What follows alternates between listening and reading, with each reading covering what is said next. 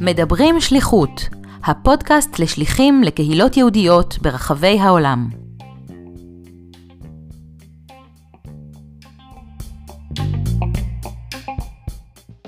שלום למאזינים, כאן דוקטור אסי אהרונוב.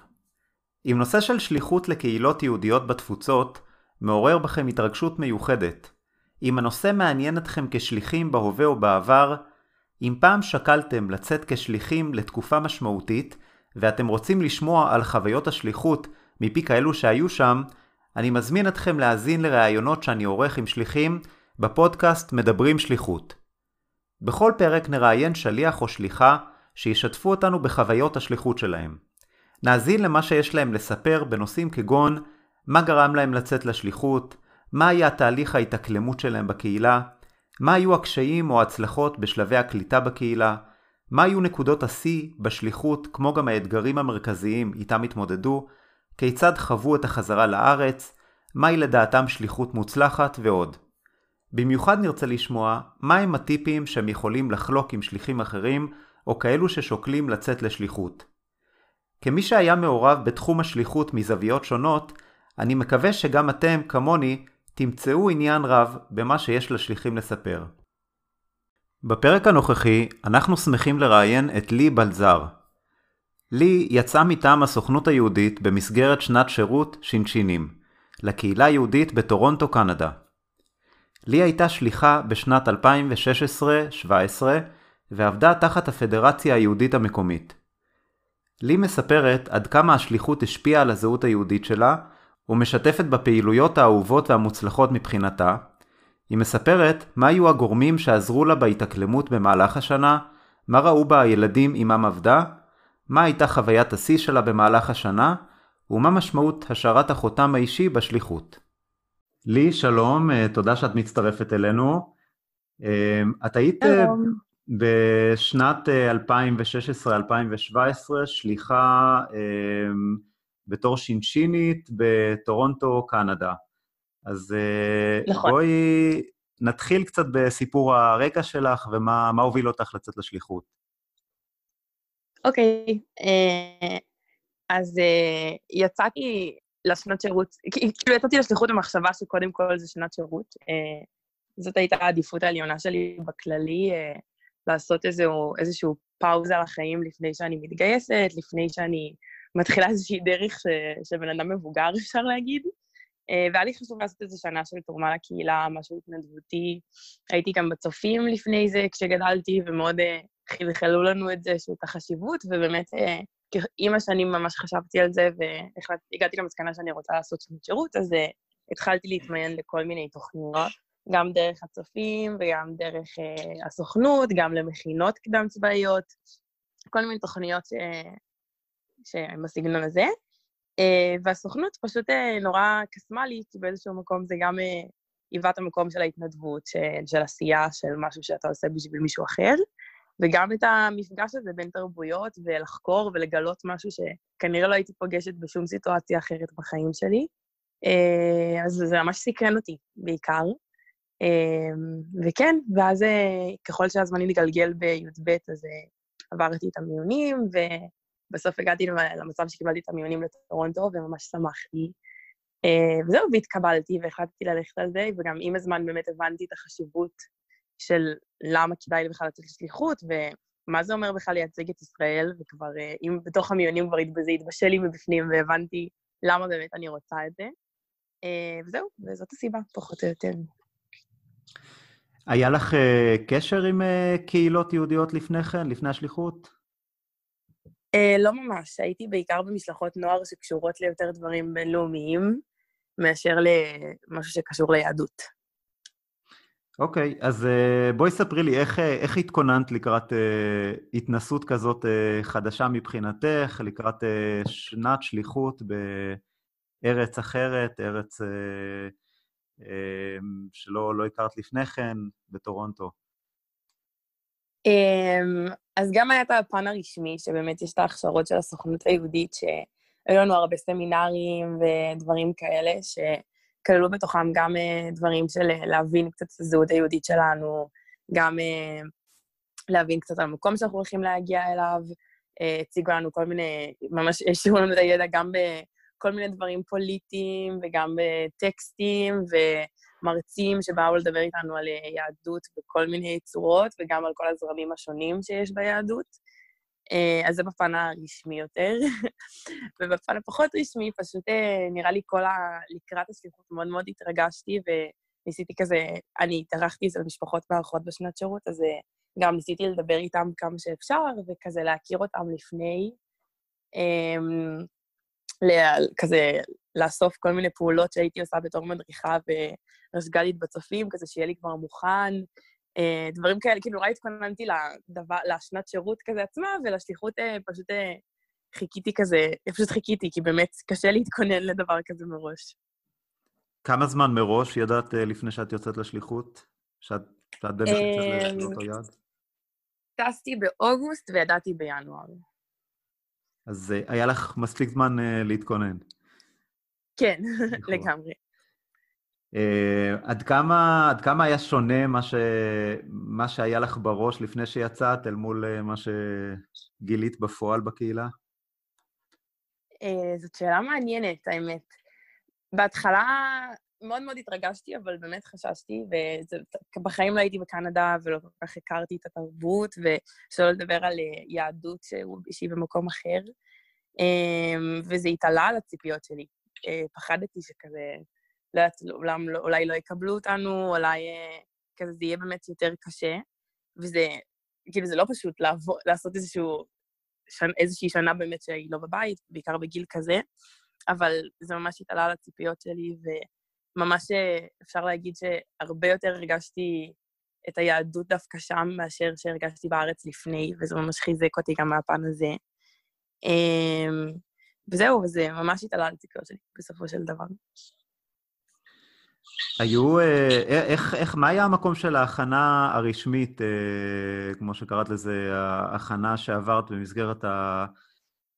הסמינרים וכולי, לפני, לפני השליחות, איך, איך, איך אלה הכינו אותך לקראת, ה, לקראת השליחות בפועל? הרגשת אחרי שהגעת שבאמת אה, אותם מחנות אה, עזרו, אה, אם כן, באיזה צורה? Um, נראה לי זה היה רלוונטי פשוט לפתוח לנו קצת את המחשבה לכיוונים אחרים שלא הכרנו בנושאים האלה. בעיקר לי שלא כל כך באתי מהרקע, כאילו, אני לא באה מבית דתי יותר מדי, ולא פחות יצא לי להתעסק בנושאים של יהדות לפני, אז זה ממש, דבר ראשון ממש פתח לי את הכיוון מחשבה בהקשר לזה. אמ, וגם, נגיד, בהכשרה שאלו אותנו מה אנחנו יותר, אם אנחנו ישראלים או אנחנו יהודים. אה, וזה היה לי די ברור כזה מבחינתי אז לפחות, שאני ממש ישראלית, וזה הזהות שלי בעיקר. אמ, ואחרי השנת שירות, וזו שאלה שנשארה איתי חזק אחרי, באמת אחרי השנת שירות אפשר להגיד שזה באמת נהיה איזשהו 50-50, אז דווקא אני חושבת שבהכשרה נטעו לי אולי כל מיני שאלות, רעיונות לראש, ופתאום ראיתי אותם מתממשים כזה במהלך השנה והשליחות. את יכולה לתאר את, ה... את השלבים של המעבר הזה אה, ש... שעברת במהלך השנה מבחינת התחושה של הזהות שלך? כן, בטח. אמ, אז הייתי, הקהילה שהייתי בה, היה לה, כאילו הבית כנסת שהתנדבתי בו, אפשר להגיד, אז היה בית כנסת קונסרבטיבי, אז גם זה משהו שלא כל כך הכרתי לפני. Uh, ולי זה מאוד היה נחמד לראות את הצד הזה, כאילו מאוד התחברתי לזה פתאום, וכזה הרגשתי שמנגישים אליי הרבה דברים. אז גם מהפן של ה, אפילו התפילות והדברים הבאמת יותר רשמיים, פתאום זה לא הרגיש לי כל כך זר, שזה כבר היה כיף. אז זה דבר אחד. אמ, ודבר שני, זה באמת אה, הפן שאני יותר רואה יהדות עכשיו כלאום מאשר כדת, כאילו גם כדת, אבל כלאום, כמשהו שמאחד וקושר אותנו עם עוד מיליוני אנשים אחרים בעולם, אה, וזה באמת קרה בעיקר בגלל זיקה ואהבה לאנשים בקהילה שהייתי בה, וראיתי כמה אהבה גם מעניקים לנו, וכמה אנחנו אפילו לפעמים לא מודעים לזה. אה, שזה ממש אה, פתח לי את העיניים והראה לי גם שאנחנו איזשהו עם ולא רק, כאילו, הדת זה מה שמאחד אותנו, לאו דווקא. אוקיי, okay, אז בואי תכניסי אותנו קצת למסגרת של השליחות. אה, מול מי עבדת? אני, אני מבין שאת יצאת עם עוד שליח ש"ש, נכון? עבדתם כ, כזוג. את יכולה לתאר כן. בכלל כן. את מערך השליחות של הש"שינים בטורונטו, ומול מי עבדתם, מה היה אופי העבודה, המסגרות וכולי? כן, בטח. אז יצאנו לשנת שירות 24 שליחים, והיינו מחולקים לזוגות, אז ככה שהיה 12 לוקיישנים ברחבי טורונטו שכל אה, זוג עבד כזה איתם בעיקר. אמ, אני והשותף שלי עבדנו בבית ספר יסודי ובבית כנסת שהזכרתי מקודם, ובעוד איזה תנועת נוער. אמ, והיום שלנו היה נראה לנו משרד כזה בבית ספר, אה, ממש כיתה משלנו, ולילדים היה במערכת שלהם אה, פשוט שעה שקוראים לה שינשינים, אה, והם היו באים עם המורות שלהם, והיינו מכינים להם איזושהי פעילות אה, או שיעור כזה. לא, זה היה לרוב, זה היה חווייתי, משהו כזה על ישראל, משהו שיגרום, גם שיהיה כיף בשבילם, וגם בעיקר שיעביר איזשהו מסר שמקרב אותם לישראל, ולאו דווקא בפן שהם לומדים בלימודים, כי גם, גם בבית ספר עצמו כן שמו דגש על הדברים האלה, אבל אנחנו רצינו להביא את הפן היותר אישי, חווייתי, סיפורי, אפשר להגיד. בין אם זה היה פעילויות על חגים, או פעילויות על אה, אירועים שקרו בישראל, או על ראש הממשלה בישראל, או תרבות ישראלית, אוכל, אה, מוזיקה, עליות של אה, קהילות שונות לארץ. זה נושאים שהיינו מתרכזים בהם. ובבית כנסת היינו עובדים, הבית כנסת בטורונטו מהווה כזה, כמו איזשהו מרכז קהילתי, כזה ש... זה, יש גם תוכניות של אה, אחר הצהריים, ותוכניות לנוער, ותוכניות לנשים, ותוכניות לגברים, ותוכניות לשניהם, וכזה, כל מיני דברים שהם מעבר לשישי-שבת. אז היינו מעורב, מעורבים בזה, והיינו עובדים עם הנוער של הבית כנסת, וכזה מעבירים להם גם פעילויות גיבוש, אה, בין השאר, ובעיקר כזה גם פעילויות על ישראל, שנוגעו בנושאים שדיברתי עליהם קודם. אה, בנוסף, בימי שבת היינו מגיעים לתפילה בבית כנסת, וגם היינו כזה, לנוער היה מקום שם אה, לשבת, אה, אם הם רוצים כזה, לא מתאים להם להיכנס עכשיו או משהו כזה, אז היינו מפעילים אותם שם, והיינו גם נכנסים לתפילה עצמה, ובכל שבת אז היינו עולים לבימה בעצם, ומקריאים משהו שקראנו לו חדשות מישראל, שזה היה בעצם כמו דבר תורה, אז לנו זה היה דבר ישראל, לי ולשותף שלי, והיינו מספרים על איזשהו אירוע אקטואלי שקרה בישראל, או משהו שהיינו רוצים להעלות כזה מול הקהילה. וזה היה ממש נאום, וזה היה ממש הפלטפורמה שלנו להביא את עצמנו לידי ביטוי בנושאים שהם רציניים וחשובים, ולפעמים גם קשים לדבר עליהם. אה, וזה היה אחת מהפלטפורמות היותר טובות, נראה לי, ש... שממש יצא לנו לדבר על ישראל, ו... ולהעלות שאלות שהן לא פשוטות לפעמים גם, אה, וגם דברים שהם טובים, כמובן. אה, אז זה היה אחד מהדברים גם שבאמת אהבתי ממש בשנת שירות. אה, וגם היינו עובדים על זה קשה במהלך השבוע, וכותבים, ומתכתבים גם עם הרב, שיאשר לנו וזה, כי זה גם היה תהליך, וגם התהליך של המחקר היה ממש נחמד. היה לנו עוד תנועת נוער שהיינו מגיעים אליה אחר הצהריים, ומעבירים כמו, אפשר להגיד הרצאות קטנות כאלה על נושאים ש... אל, אליהם בעיקר דיבר נושאים כאלה של אה, הסברה ישראלית, והיינו גם תיכוניסטים כאלה שעוד מעט כבר הלכו לקולג' וגם רצינו להביא להם כל מיני פנים כזה שיעזרו להם להתמודד עם אה, BDS שהם עומדים לפגוש בקרוב, או דברים כאלה, אז uh, גם יצא לנו הרבה, גם לחקור המון המון בנושאים האלה. הם בעצם כמעט בגילכם, נכון? כן, היינו גדולים מהם בשנה-שנתיים. Um, אז כן, אז היינו מעבירים להם את ההרצאות האלה. אה, וגם בתור אנשים שעוד מעט מתגייסים, ושאנחנו רואים את הדברים בצורה של, כאילו איך אנחנו רואים את הדברים, אבל גם ניסינו לשקף את הצד השני. אה, וזהו, בעיקר זה, זה היה הדברים. אז uh, את יכולה לשתף עד כמה מסגרת העבודה שלכם הייתה מוגדרת מראש, עד כמה היה לכם חופש פעולה וציפייה שאתם תיזמו את, הפעילויות? Um, בעצם היה לנו את השגרה השוטפת, שזה כל הדברים שאמרתי עכשיו, שהיינו חייבים בעצם לעשות, היינו מגישים את זה, היה לנו סופרוויזרים, בבית ספר הייתה לנו מורה שליוותה אותנו, ובבית כנסת גם את הרב וגם את האחראית נוער, שלהם היינו בעצם מגישים הכל. אתם בעצם המשכתם עבודה של שינשינים קודמים שהיו בשנים קודמות, אני מניח. נכון, נכון. כל שנה מגיע זוג שינשינים מחדש, ואנחנו ממשיכים את העבודה שלהם. אז כן, היה את הדברים האלה, וגם היה את הדברים שיכולנו ליזום בעצמנו, בין אם זה אירועים למען הקהילה, וגם היה דברים ש... שכל השינשינים, כל ה-24, יזמנו ביחד למשהו לכלל טורונטו כזה. אמ, אה, כן, זהו, זה, זה היה לנו קצת, היה לנו את המקום ליזום. כן אגיד שהשגרה הייתה מאוד מאוד עמוסה. אה, בין שלושת המוסדות האלה, לא היה, כאילו, לא היה הרבה אוויר לנשימה, אבל גם זו הייתה עשייה ממש טובה וממש נהנינו ממנה. אה, אבל בזמן שהיה לנו, כן, אז היה לנו איזה אירוע, כזה איזה שניים, שלושה אירועים במהלך השנה שממש יזמנו שהם מעבר לנדרש, בוא נגיד ככה. אה, אז אה, נגיע, נגיע אליהם עוד מעט. את יכולה לתאר את, את תקופת ההתאקלמות ב, בתחילת השנה לקהילה? איך, איך עברתם אותה? איך הסתגלתם? כן, בטח. אז יש גם את הפן של ממש העבודה השוטפת, שגם לזה היה כזה לוקח זמן להתרגל, אפילו גם לצורת עבודה, איך שעובדים בישראל ואיך שעובדים בקנדה, זה ממש שונה. כאילו, אני זוכרת שבפגישה הראשונה שלנו באחד מהמוסדות, אז ממש אמרו לנו, תפתחו ימנים ושיבצו איתנו תאריכים עד יוני, שבארץ הכי רחוק שאני רגילה שמתכננים זה כזה חודשיים קדימה, אז גם זה היה בהתחלה כזה צריך להסתכל על זה שוואו, ממש אה, מסודרים פה, מקפידים פה על תאריכים וזה, וככה באמת כאילו אה, עבדנו איתם בהמשך. Mm-hmm. וגם אה, בצורה של להתאים את התכנים לקהילה ולבית ספר ולילדים, כאילו, הכל היה כזה דברים שצריך לעשות טיפה ניסוי וטעייה בשביל לראות מה בדיוק מדבר אליהם.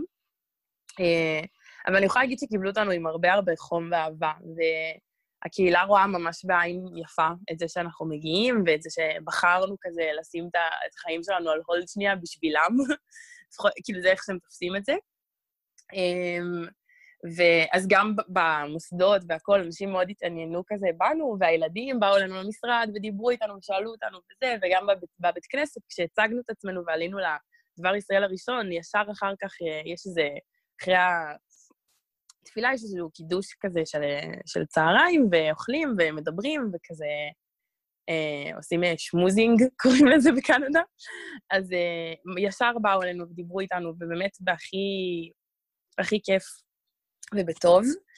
אה, וגם מה שבאמת תרם לתהליך ממש, זה שפשוט אה, הייתה לי משפחה מארחת מדהימה.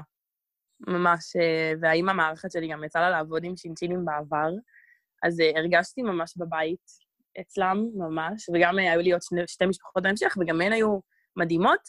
פשוט הם ממש, כאילו, הרגשתי שהם פתחו את הלב שלהם אליי, והם היו מתייחסים אליי כאילו אני הבת שלהם לכל דבר, שזה לא היה מובן מאליו, והתחשב בעובדה שהיה בינינו איזה פער גילאים ביני לבין הבנות שלהם של עשר שנים, משהו כזה.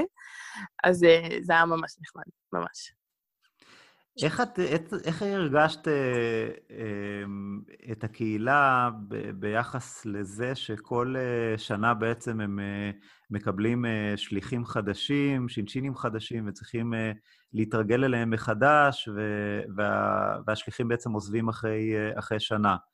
איך, איך הרגשת את היכולת שלהם לרצות ולהכיר ולהיות מחוברים אליכם, ובעצם הם יודעים שאתם...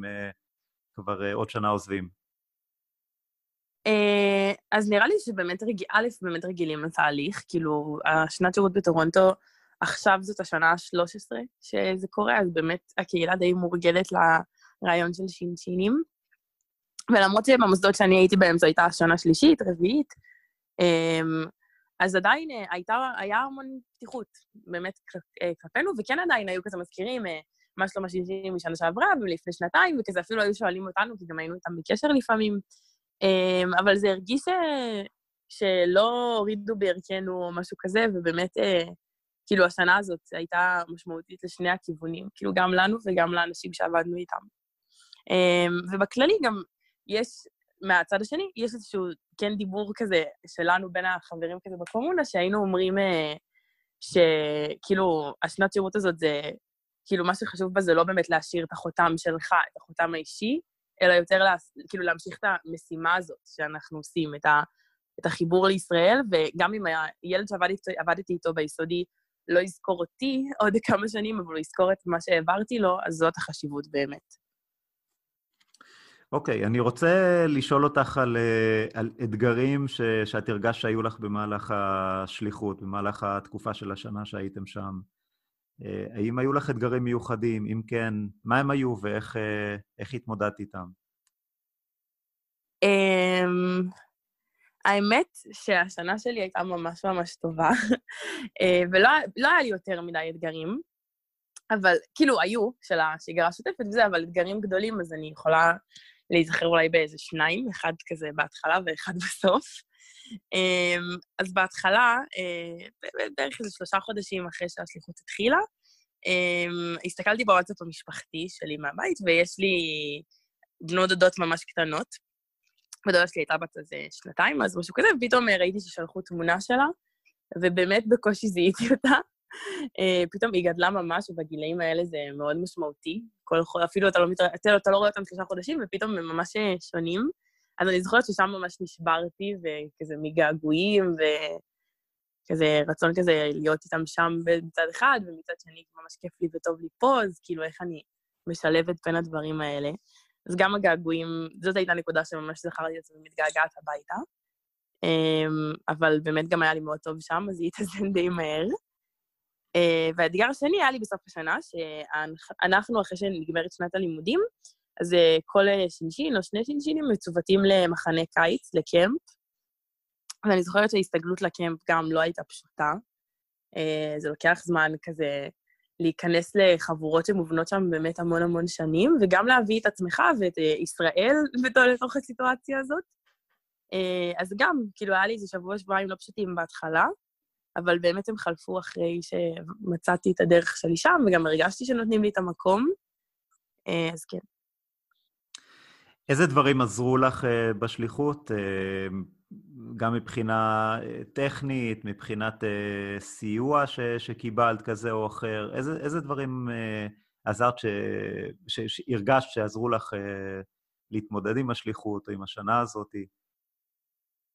אמ, אז גם אה, ברמה הממש יומיומית, היו לנו מלוות מטעם הפדרציה, אה, שאחת מהן הייתה שליחה, והיא הייתה גם שינשינית, היא הייתה, עשתה שנת שירות איזה ארבע שנים לפנינו, אמ, ואחת שעשתה צבא, קנדית, אבל אה, אחד מההורים ישראלי, אז היא עשתה צבא, והייתה בעוד כל מיני פרויקטים של הסוכנות וזה, אז שתיהן היו מאוד כמו האימהות שלנו באיזשהו מקום. אה, אז הן היו ממש גם, גם בפן המקצועי של העבודה, בוא נגיד, וגם בפן של לדאוג לנו, אז הן ממש היו שם בשבילנו.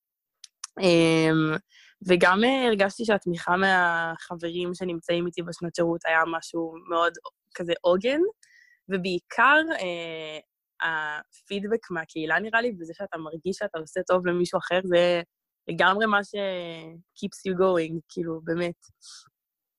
אז uh, את הזכרת קודם שהיו פעילויות מיוחדות ש, שעשיתם, גם בשיתוף השליחים האחרים, אז את יכולה, את יכולה לספר עליהם קצת? Uh, כן, בטח. אז uh, בתחילת שנה, לא, כן, בכמה חודשים הראשונים של השנה, אז uh, אני והשותף שלי הרמנו אירוע ממש גדול בבית ספר, uh, יחד עם כל ה-24 שינשינים שהיו איתנו, הם גם באו והצטרפו, והחלטנו לעשות איזשהו הפנינג. אה, אחר הצהריים ולהזמין את כל הילדים של הבית ספר ואת ההורים שלהם, ובאמת כל מי שיכל אז הגיע. אה, התמקדנו בהפנינג בתרבות ישראלית ובדמויות ישראליות בפרט, אה, וכל תחנה הייתה, היו שם תחנות, וכל תחנה הייתה מרוכזת אה, סביב איזושהי דמות שמייצגת משהו בתרבות הישראלית, אז למשל ריקוד, אז זה היה בת שבע, ו... ספרות, אז זה גלילה רון פדר, או מה עוד עשינו? עשינו צה"ל, אז לקחנו את בני גנץ. אה, כדורסל, כדורגל, אז לקחנו את אה, עמרי כספי, וכל תחנה כזה הייתה, ייצגה משהו, וכזה הילדים גם למדו תוך כדי שהם עשו כזה את הפעילויות האינטראקטיביות האלה. אמ, וזהו, וזו הייתה ממש הצלחה כאילו גדולה. הגיעו הרבה יותר אנשים ממה שציפינו, וקיבלנו תגובות ממש חיוביות אחרי. אה, והרגשתי גם שלא רק שכאילו, לילדים היה כיף, הם באמת למדו משהו, שזה לא פשוט, כאילו, זה לא פשוט עם ילדים ביסודי להגיע למקום הזה. אז אה, זה היה אירוע שגם, ונראה לי גם הגודל פתאום של כמות השינשינים שהיו שם, והנגישות הזאת בעצם, זה גם משהו שממש עזר לאירוע להיות uh, טוב. מה, מה אתם מרגישים שאתם הייתם עבור ה, הילדים, התלמידים שהכירו ובעצם עבדתם איתם? איך הם ראו אתכם? הרבה פעמים אה, ייחסו אותנו לצבא, המון. כאילו, הרבה פעמים זה הנגיש להם איזושהי דמות שהם מכירים מהצד כזה של... אה, אני כאילו מדברת על הילדים הקטנים יותר, באמת, שכאילו הם שומעים על החיילים בישראל, וגם יש את התפילה לשלום חיילי אה, מדינת ישראל, שגם שרים אותה בבית, בבית ספר אפילו, וזה, ופתאום נראה לי זה נתן להם פנים לבן אדם הזה שמתפללים בשבילו, ושומעים, כאילו, שומעים על הדמויות האלה הרבה. הסתכלו עליכם בעצם. כן, בדיוק, ומאוד הסתקרנו כזה במה נעשה בצבא, ואיך יהיה לנו, ושנשמור על עצמנו, וכל מיני דברים כאלה באמת. אה, אז זה מצד אחד, וגם מצד שני, באמת איזשהו בן אדם ש... כאילו, הרבה ילד, ילדים כבר לא... אין להם משפחה בישראל, או ביקרו בישראל, או כל מיני דברים כאלה, אז כאילו גם איזה שהם פנים ידיד, ידידותיות שמייצגות את ה... בראש שלהם, מחוברות עם המדינה הזאת, שגם שומעים עליה הרבה. אמ, ובכללי גם הרבה פעמים פשוט היינו כמו אחים גדולים שלהם, וכאילו היינו משחקים איתם בהפסקות ומדברים איתם, וכאילו נראה לי היינו איזושהי דמות בבית ספר שהיא בין אה, מדריך למורה, לאח גדול, אז זה משהו מיוחד כזה, ועם הרבה ילדים נוצר לנו חיבור ממש טוב. אה, שגם דרכו יצאנו גם לדבר על הרבה נושאים חינוכיים, אבל גם פשוט להכיר אותם, ובאמת זכינו. את uh, הדגשת בהתחלה את, ה- את השינוי uh, שעברת מבחינת התפיסה הזאת של uh, מלהרגיש מאוד ישראלית ללהרגיש מאוד יהודייה, תוך כדי, בעקבות השליחות. איך, איך, ה- איך את רואה את עצמך היום, שנה בערך אחרי? או שנתיים בעצם, שנה, שנתיים, כן. היום אני חושבת שזה עדיין במקום שהוא 50-50. אני חייבת להגיד שבטורונטו פתאום היה לי, זה היה פשוט ממש פותח עיניים בשבילי, כי בחיים לא הייתי צריכה להתאמץ בשביל להרגיש יהודייה בישראל, זה פשוט נורא מובן לי מאליו, בין אם זה העברית שמוקפת סביבי, או החגים, או החופשות, הכל מאוד קבוע, כאילו אין... אה, אני לא צריכה לפעול יותר מדי. לעומת זה שבקנדה, שממש ראיתי שאנשים עושים את האקסטרה מייל הזה בשביל להיות להרגיש חלק ולתת לעצמם את הזהות הזאת. וזה ממש פתח לי את העיניים לזה של, א', להבין שזה ממש לא מובן מאליו, שאני יכולה, שזה פשוט ככה אצלי. אמ, וגם זה גרם לי לרצות לקחת חלק, וגם להרגיש את התחושת שייכות הזאת במקום שזה לא רק, ה, כאילו, זה לא הלאום העיקרי שנמצא במדינה. ובעקבות זאת, אז, וגם בעקבות הבית כנסת, וגם היה לי רב ממש טוב בבית כנסת, שבאמת ידע לתווך דברים ואת הערכים של היהדות ממש אה, יפה ומותאם כזה לבן אדם שהוא מדבר איתו. אה, אז בעקבות זה באמת יכולתי לראות את זה בצורה הרבה יותר טובה ולהתחבר הרבה יותר, שזה משהו שלא הייתי מסוגלת לפני. וכשחזרתי לארץ, אז נראה לי גם הייתה לי פשוט את ההבנה שאסור לי לקחת את זה כמובן מאליו. אה, בין אם זה מתבטא בליישם אה, ערכים יהודיים, או בין אם זה לשמר את הקשר עם האנשים שהכרתי בשנת שירות, או ללכת לבית כנסת כשאפשר, כל מיני דברים שהם יותר, אה, שפשוט נראה לי אני יותר שמה לב אליהם מלפני. אלה שינויים שאני מתאר לעצמי שלא היית מצפה לפני שיצאת לשליחות. בוודאות. כן, בוודאות לא.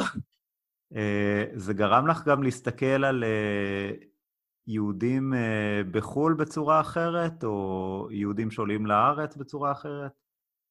ממש, ממש. בעיקר בהבעת הערכה.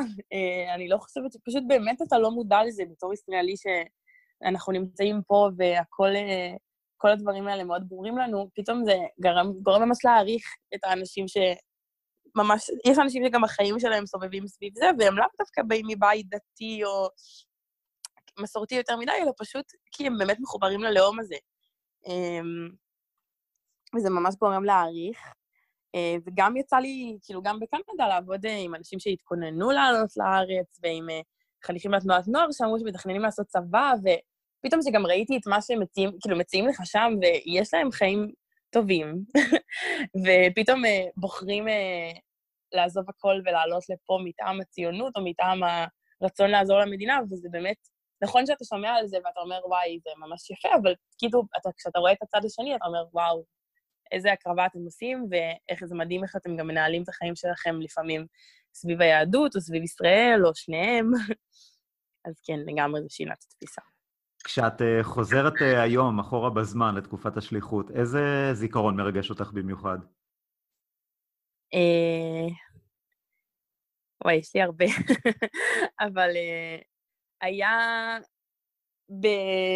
בדצמבר, ב Christmas break בטורונטו, אז יש לנו חופשת מולדת, זה נקרא, אז אנחנו חוזרים לפה לארץ, ונמצאים, אנחנו היינו עשרה ימים, לבקר את המשפחה ואת החברים וכל זה, והיה לנו איזשהו בן אדם מבוגר בבית כנסת, שהוא הזמין אותנו לבר מצווה של הבן שלו בישראל, לא, לא, לא לבר מצווה של הבן, של הנכד שלו בישראל, Uh, וזה היה ממש מרגש, זה היה מצדה, ואני והשותף שלי וגם ההורים שלי הצטרפו אלינו, uh, ובאנו לבר מצווה, וזה באמת היה רגע ממש מרגש, כאילו פתאום הרגשתי איך הכל מתחבר כזה, מה שאני עושה שם, ומה ש...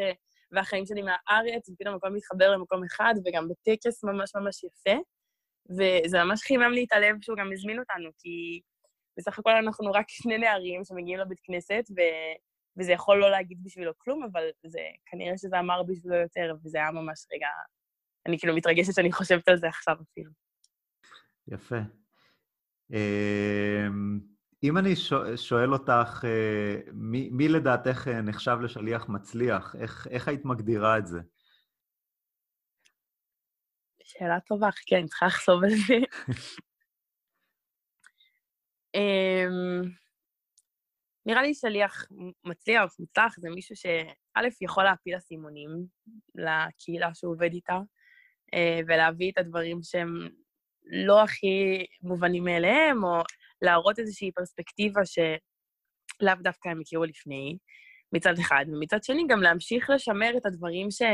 כאילו לנו, לפחות מבחינתי, אז היו לנו היו הרבה בסיסים שהניחו בשבילנו לפני, אה, ופשוט להמשיך לשמר אותם בצורה טובה, כאילו להראות איזשהו מקום ש, של ישראל, גם הגדולה והמדינה והכל, וגם את ישראל דרך החיבור האישי שלי, ושלא יודעת, שאולי מי שאתה עובד מולו, אז כשהוא רואה אותך, או כשהוא רואה משהו, יותר נכון, כשהוא רואה איזה כתבה על ישראל בחדשות, או שהוא רואה משהו בחייל צה"ל, או משהו כזה, כאילו, הוא ייזכר מי, מי זה האנשים האלה, ושזה לא כזה רחוק ממנו, אלא זה הבן אדם הזה שממש התחברתי אליו וממש אה, לימד אותי הרבה, או שנהניתי להקשיב לו. נראה לי שזה. אה, וגם אה, שליח שמוצלח זה באמת מי ש... שכאילו יש לו אולי גם את היכולת לקבל, ולא רק לתת. כאילו, לקבל את מי שמולו ולבוא פתוח ולא מקובל על הדעות הקודמות שלו. נראה לי זה גם ממש חשוב. כן, מהבחינה הזאת באמת אה, הבהרת אה, את, את השינוי ש, שגם את עברת, שבעצם אה, הרבה מהשליחים אה, ש, שיוצאים אה, עוברים גם שינויים כאלה ו, ואחרים במהלך השליחות. אני רוצה לשאול אותך, איך הייתה חזרה שלך לארץ? איך, אה, איך התאקלמת חזרה? איך, אה, אם זה היה קשה או קל? Um, אז באמת הרגשתי שהשנה נגמרה בדיוק מתי שהיה צריך, זה כזה, נשארתי עוד עם טעם של עוד, ובדיוק כזה, נגמר טיפה אחרי השיא, אבל בקטע הכי טוב שאפשר. אה, וחזרתי וגם שמחתי לחזור, כאילו התגעגעתי ולא הייתי פה איזה תשעה חודשים מצטבר. אמ, אז באמת שמחתי לחזור מצד אחד. מצד שני, באמת זה, לפעמים אפילו קצת היה איזשהו הלם תרבות של פתאום אה, אתה עומד בתור בבית מרקחת, וזה הכי שונה בעולם מאשר לעמוד בתור בבית מרקחת בקנדה, שהכל כזה מסודר וזה, ופתאום כאילו, פה, ה... בתוך המנטליות הישראלית, שמצד אחד התגעגעתי אליה, ומצד שני לוקח זמן להתרגל אליה. Um, סתם דוגמה שקפצה לי לראש עכשיו. Uh, וגם חודש אחרי שהגעתי, התגייסתי לצבא, זה בכלל uh, היה חתיכת שינוי. שינוי, כן, שינוי משמעותי. כן, אבל uh, הרגשתי מאוד uh, מלאה בתוכן כזה מהשנת שירות, שאני כבר uh, חייב, כאילו שאני צריכה כבר להגיע לנקודה הזאת של הגיוס. והצלחת לשמור על קשר עם אנשים מהקהילה אחרי החזרה? Uh, כן, עם המשפחות המארחות אני בקשר די uh, קבוע, אפשר להגיד, כזה, גם uh, בחגים ודברים כאלה מדברים, וגם גם לא, אבל זה הציוני דרך האלה שאנחנו תמיד אה, כזה מתקשרים, שולחים מזל טוב ליום הולדת, כל מיני דברים כאלה. אה, גם עם האנשים שעבדתי איתם, היו לנו סופרוויזריות מעולות, ב, כמו שאמרתי, בבית כנסת ובבית ספר, שאנחנו עדיין בקשר איתם. אה, וגם בקמפ, במחנה קיץ, רכשתי הרבה חברים כזה כמעט בגיל שלי. אז הרבה מהם הגיעו לארץ לתגלית, לפרויקט מסע, דברים כאלה, וגם והם יצא לי לראות אותם איתם בקשר. הייתה לי גם חברה ממש טובה מהקמפ שבאה לעשות פה גאפיר, אה, של התנועה הקונסרבטיבית, אז היא ממש גרה פה שנה, והרבה פעמים היא באה לישון אצלי בשבתות, וכזה, ממש שמרנו על קשר קרוב. אה, וגם אה, בני משפחה מארחת וזה, גם יצא לי שבאו לארץ, ותמיד נפגשנו וישנו והתארחו, וזה היה ממש כיף שפתאום גם יכולתי להכיר להם את הבית שלי, ולא רק שאני אראה את הבית שלהם. אה, אמרת מקודם שהיה לכם דיון בין השליחים לגבי חותם שמשאירים בקהילה, ושבעצם החשיבות היא אה, בעצם השליחות וה, והחותם של השליחות אה, בקהילה, לא, לא בפן האישי דווקא, אבל בכל זאת, את, אה, את הרגשת שהשארת חותם אישי שם בקהילה? אני רוצה להאמין שכן. אז אני מרגישה שגם באמת הרגשתי חלק מהם, אז אני מקווה שמתוך זה, כאילו, מתוך התחושת שייכות הזאת, גם הם הרגישו שאני שייכת גם בתוך הקבוצה שלהם. Uh, וכן, לא, גם יש באמת האנשים שאני עדיין בקשר איתם, וגם אפילו כל מיני אנשים מבוגרים מהבית כנסת שעדיין כותבים לי ומדברים איתי, וזה באמת מחמם את הלב ברמות, אז uh, אולי זה כן איזשהו אימפקט אישי שיצא לי לעשות. Uh, ולסיום אני רוצה לשאול אותך, מה, מה הטיפים שאת, uh, החשובים ביותר שאת יכולה לחלוק עם uh, שליחים אחרים, גם בנוגע להכנה לקראת שליחות, אה, בהתאקלמות או במפגש עם הקהילה וגם בחזרה לארץ. אוקיי. Okay. Um, נראה לי לקראת השליחות, אז שווה באמת, uh, טוב, יש את ההכשרות של הסוכנות שהן באמת מדהימות, אז גם להיות uh, אולי קשובים ולהיות בתוך התהליך, כי לפעמים uh, זה מרגיש קצת רחוק מאיתנו וקצת מוזר, אז uh, לקחת חלק כזה פעיל בתוך התהליך הזה, זה נראה לי ממש חשוב. אה, ולנסות קצת לחקור על הקהילה ולדבר עם מי שאפשר, כמובן בגבול הטעם הטוב, אה, כי זה חשוב גם בלפני, גם לספוג את הישראל שלך ואת איך שאתה רוצה להביא את ישראל, אז גם אה, לחשוב על מה חשוב לך בכלל. זה ממש נראה לי חשוב, כאילו שלא תצא מהשנה הזאת ותרגיש שפספסת איזה נושא שממש בוער בך ובסוף זה לא יצא אפילו שדיברת עליו. במהלך השליחות, הייתי אומרת, להיות... אה, לא, לא לפחד, נראה לי, לגעת בנושאים שגם אם לפעמים נראים קשים, אה, אז לגעת בהם מצד אחד, ומצד שני גם אה, לשמור על איזושהי התאמה לקהילה שאתה נמצא בה, כי בסופו של דבר אתה גם, אין מה לעשות, ה engagement הזה הוא לגמרי אישי. אה, וליהנות מהחוויה, נראה לי זה ממש חשוב, כאילו הרבה פעמים אנחנו שוקעים בתוך עבודה, אה, ולפעמים אנחנו לא פותחים עיניים ולראות, ולה, וכזה מבינים כמה, כמה עברנו וכמה זה חוויה שכנראה לא תחזור על עצמו עוד פעם. אה, ואחרי השליחות, נראה לי, דע מאין באת ולאן אתה הולך, זה הכי זה. אם באת מישראל ואז באת לקנדה, אז גם כאילו לדעת שאתה חוזר עם המטען הזה, וזה לא רק חוויה שהיא מאחוריך. מעניין, תודה רבה. תודה לי. תודה לך. תודה שהאזנתם לפרק נוסף של מדברים שליחות. אני מקווה שנהניתם מהראיון עם לי בלזר. האם האזנתם לפרק הקודם בו קיימנו ראיון עם דוקטור עשאל רומנלי? בראיון מספר עשאל על שליחותו ללונדון מטעם הסוכנות היהודית והתנועה הקונסרבטיבית. הוא שיתף בין היתר בשלושת התחומים שסביבם נעה שליחותו ישראל, יהדות, אומנות. לראיון הזה ולראיונות שקיימנו עם שליחים נוספים, אני מזמין אתכם להאזין דרך אתר הפודקאסט מדברים שליחות, או באמצעות אפליקציות הפודקאסטים המרכזיות. בכל פרק אנחנו מצטרפים למסע השליחות של שליח או שליחה לקהילה יהודית בעולם. אם גם אתם הייתם שליחים בעבר, או אם אתם שליחים בהווה, או אם אתם מכירים שליחים אחרים שישמחו לשתף בסיפורים ובטיפים, אני מזמין אתכם ליצור איתנו קשר באמצעות המייל מדברים שליחות כרוכית gmail.com או באמצעות צור קשר באתר הפודקאסט מדבריםשליחות.com. אם נהנית מהראיון, המחמאה הגדולה ביותר עבורנו תהיה שתשתפו אחרים ותיידעו אותם על הפודקאסט. אשמח לשמוע מכם כל הצעה או שאלה בנוגע לפודקאסט, אני מזמין אתכם לכתוב לי במייל מדברים שליחות כרוכית gmail.com. תודה ולהשתמע בפרק הבא.